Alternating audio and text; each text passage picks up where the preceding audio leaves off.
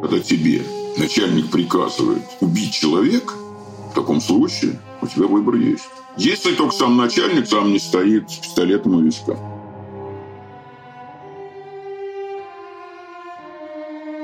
Генри Резник, один из ведущих экспертов по Нюрнбергскому процессу в России.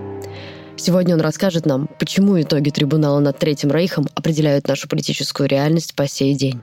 С вами специальный выпуск подкаста «Новой газеты», посвященный годовщине трибунала над нацистскими преступниками. 18 октября 1945 года, ровно 75 лет назад, официально начался Нюрнбергский процесс, который был организован коалицией победителей во Второй мировой войне Советским Союзом, США, Великобританией и Францией. Трибунал осудил десятки высших руководителей Германии за преступления против человечности и мира.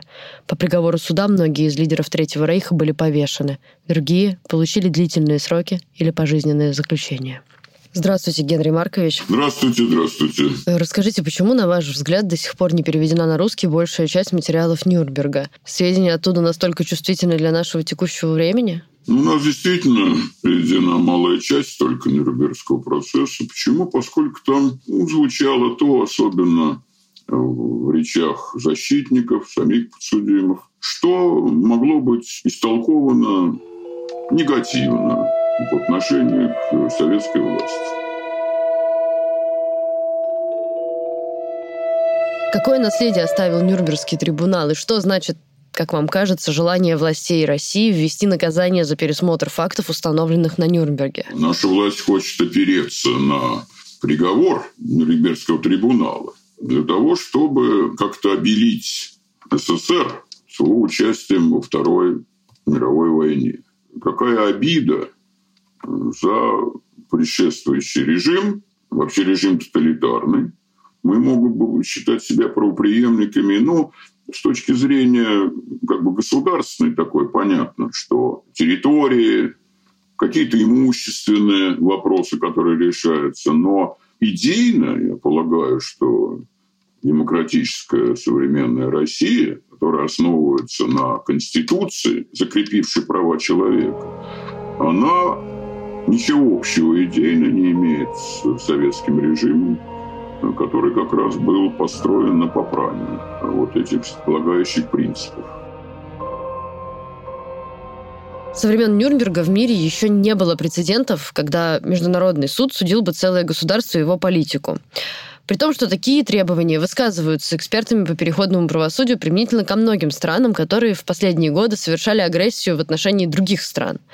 Как вам кажется, возможен ли новый Нюрнберг в будущем? Вообще, конечно, наше руководство и лично Иосиф Виссарионович, который, конечно, обладал совершенно незаурядным дьявольским умом, это был вообще гений злодейства, они недооценили вот этот вступительный раздел, который назывался «Нацистский режим». И там был описан режим тоталитарный. Впрямую говорилось о том, что народ Германии принял тоталитарную диктатуру со всеми ее террористическими методами управления. И полностью поправшему демократические принципы. Там указывалось на уничтожение политических партий, постановку под контроль полный профсоюзов, ликвидацию независимого суда, свободной прессы и так далее. И вот тогда, когда прохудился немножко вот уже э, железный занавес, и когда холодная война обострялась после разоблачений сталинизма, которые были на 20-м съезде, на 22-м съезде, главным образом все-таки после публикования архипелага ГУЛАГ уже вот этот вступительный раздел, он приобрел самостоятельное звучание. С точки зрения оценки вот этого приговора трибунала, как чисто правового акта. Я бы сказал так, что он сейчас уже, наверное, достояние истории правовой памятник. По той причине, что он, в общем, и изначально людьми, которые были следующие в праве, он не воспринимался как некий эталон такого правосудия. Но было ясно, что вынуждены были пойти союзники все-таки на такое нарушение таких принципов, как никто не может быть судьей в собственном деле, это был суд победителями и побежденными. И все-таки частичного, неполного, должен сказать, Такого отступления принципа bis нет вступления доказания в законе, предания обратной силы некоторым преступлениям против человечности, которые были впервые сформулировали в уставе трибунала. Затем, в чем значение вот это вот все-таки правовое чисто, поскольку были сформулированы впервые вот эти преступления, которые затем были развиты в целом ряде международных документов, и затем вот эти международные суды отхок по Руанде и по Югославии и создание международного э, уголовного суда в Риме. В общем-то, они уже основывались на соблюдении всех принципов, полного соблюдения принципа состязательности. Поэтому как чисто юридический документ, повторяю, он сыграл свою роль, но сейчас ссылаться на него Э, в обосновании нынешних процессов, которые происходят, конечно, нельзя. Но вот политическое его значение, оно до сих пор сохранилось, поскольку, как вы правильно в вопросе своем предыдущем сформулировали, это разыгрывается как карта в политических играх. Ну и в частности, например, в сомнительной этой статье вот это реабилитация нацизма. Там, где написано, значит, что пересмотр приговора Нюрнбергского трибунала. Что имеется в виду? Да, трибунал, он четко совершенно назвал датой начала мировой войны 1 сентября. Это все правильно. Но должен сказать, что это не должно быть препятствием для оценок, оценок ученых, оценок политиков, потому что, например, в специальной литературе считается началом Второй мировой войны, представьте себе, Мюнхенский сговор. Там рыльце пушку было уже. То есть открыли возможность для вот этих действий, которые затем открыла гитлеровская Германия. Некоторые называют, например, раздел Чехословакии присоединение Судетской области. А некоторые считают секретные протоколы к пакту Молотова-Риббентропа. Это а, оценки, которые формируются на основе каких-то определенных критериев, которым, ну вот, собственно, ученые придают значение и обосновывают таким образом. Ну а у нас э, рыльце пушку, конечно, в связи с э, разделом Польши 1 сентября действительно было объявлено, вторжение было э, войск вермахта на территорию Польши. 3 числа объявили войну Франция и Англия. А мы, мы вступили на территорию истекающей кровью Польши 17 сентября. Хотя 18 числа, только 18 числа прекратилось сопротивление Варшавы. И понятно, что затем аннексия вот этих территорий, которая была источных. В общем, этому дается разная оценка, скажем так, мягко говоря. Во всяком случае, нынешние оценки, которые звучат, они расходятся с той оценкой, которая была на съезде народных депутатов. Так что сейчас это как карта в неким политических перебранках, я бы так сказал. Ну, это если говорить про тот Нюрнберг, который сейчас применяется как карта в политических перебранках. А если говорить о том, возможен ли новый Нюрнберг, другой Нюрнберг в будущем, как вы можете это оценить? Ну, Нюрнберг э, в таком масштабе, конечно, он, собственно, он невозможен. Но если говорить о проведении международного суда по военным преступлениям, по преступлениям против человечности, по геноциду, который возможен не только в военном противостоянии, а уже сейчас он возможен внутри, как в Руанде. Поэтому сейчас, конечно, есть, безусловно, уже аналоги Нюрнбергского процесса. Но это вот суды отхок в Руанде и в Югославии, где были акты геноцида. В Руанде внутреннего геноцида, а в Югославии это было уже распри, там, в том числе и которая затрагивала вопрос суверенитета. Ну и как раз сейчас функционирует Международный уголовный суд, который, в общем, рассматривает четыре дела.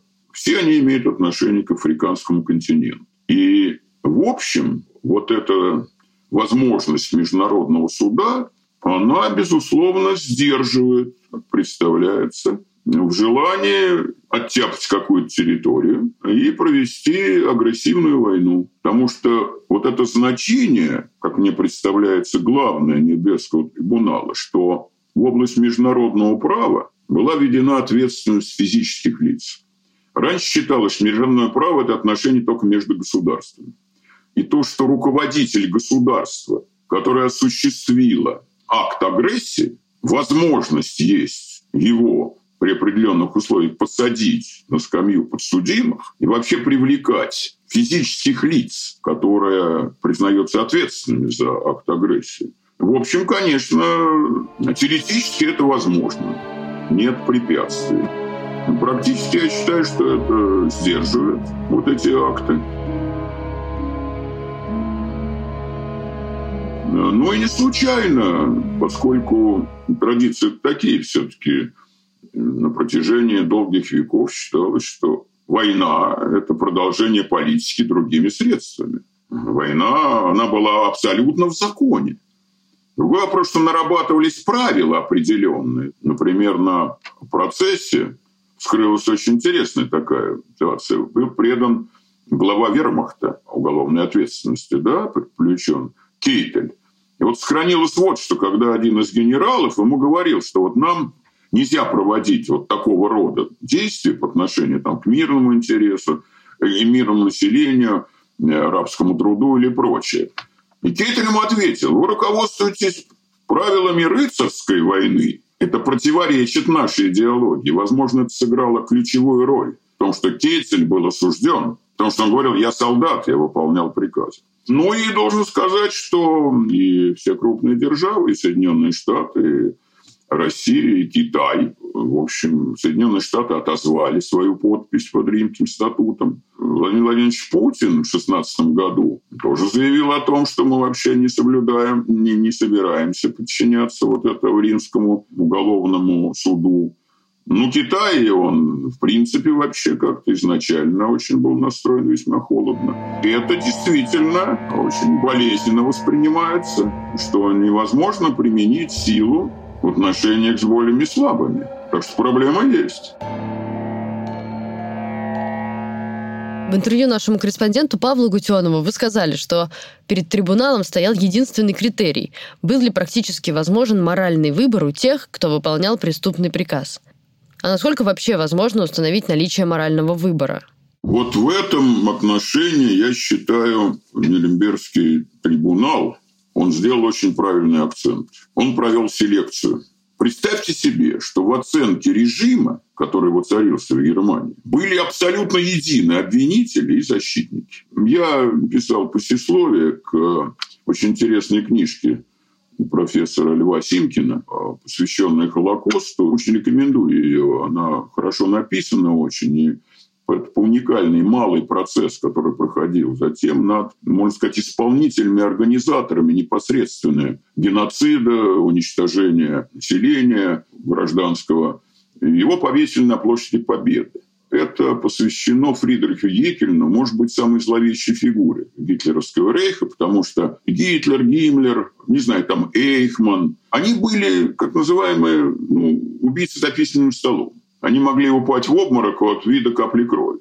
А вот эти все приказы, которые давались, они все исполнялись другими людьми. И вот э, Екелин, он был организатор Бабьего Яра, например. Геноцида, который был осуществлен в кабинет Подольске, ликвидации гетто Рижского. И вот э, все, практически на всех процессах, все обвиняемые твердили одно и то же. Я исполнял приказ приказ Гитлера, который был глава государства. И обвинители, когда свою позицию отстаивали, они указывали на то, я уж процитировал, создалась система, где фактически управлялась приказами божественного вождя, который абсолютно был вне какой-то критики. И сторона защиты, в частности, доктор Ярос, который был адвокатом правительства Германии, а там была очень сильная защита.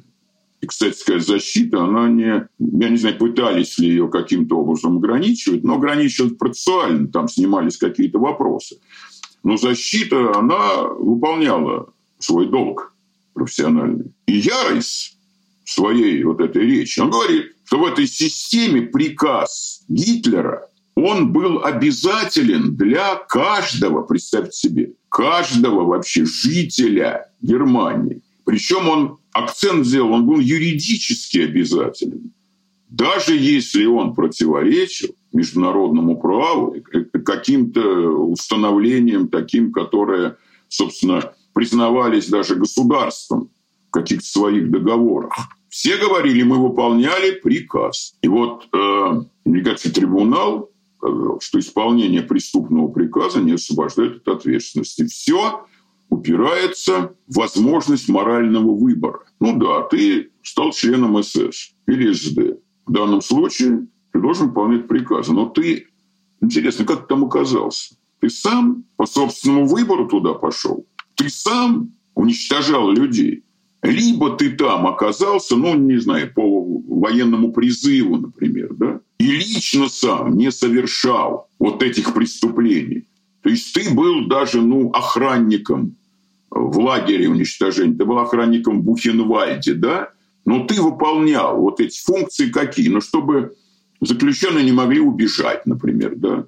Какие-то санкции в пределах там, что они не выполняли, ну, как в лагерях там наших, не встал перед начальником, у нас же сейчас тоже, не застелил постель. Ну, за этого вот накладывались данные взыскания там, на Ходорковского, на того же, ну, не только на него, на всех. Но если ты сам уничтожал людей, если ты там, не знаю, вот, включал там газовую камеру, если ты расстреливал, в таком случае у тебя был выбор. Тебя не грозило уничтожение. У тебя ни Гитлер, никто верхний не стоял с пистолетом у виска. И были многочисленные случаи, кстати сказать, когда люди увольнялись из армии, когда они уходили из состава СС, увольнялись и прочее. Вот это очень важно. Был ли у тебя личный выбор, были ли такие возможности? И вот по этой причине, я полагаю, вот этот принцип неисполнения преступного приказа, он вошел затем в право всех государств. До этого он, в общем, в таком виде немножко стертом существовал всегда, потому что отделялись просто незаконные приказы. А незаконный приказ, э, ответственность возлагается на начальника, который его отдает. Все-таки преступные приказы, когда тебе начальник приказывает убить человека, в таком случае у тебя выбор есть. Если только сам начальник, конечно, он сам не стоит с пистолетом у виска.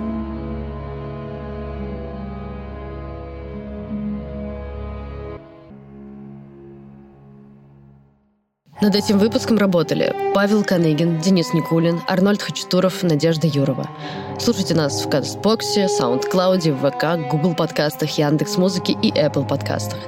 Спасибо, что дослушали до конца. Всего доброго.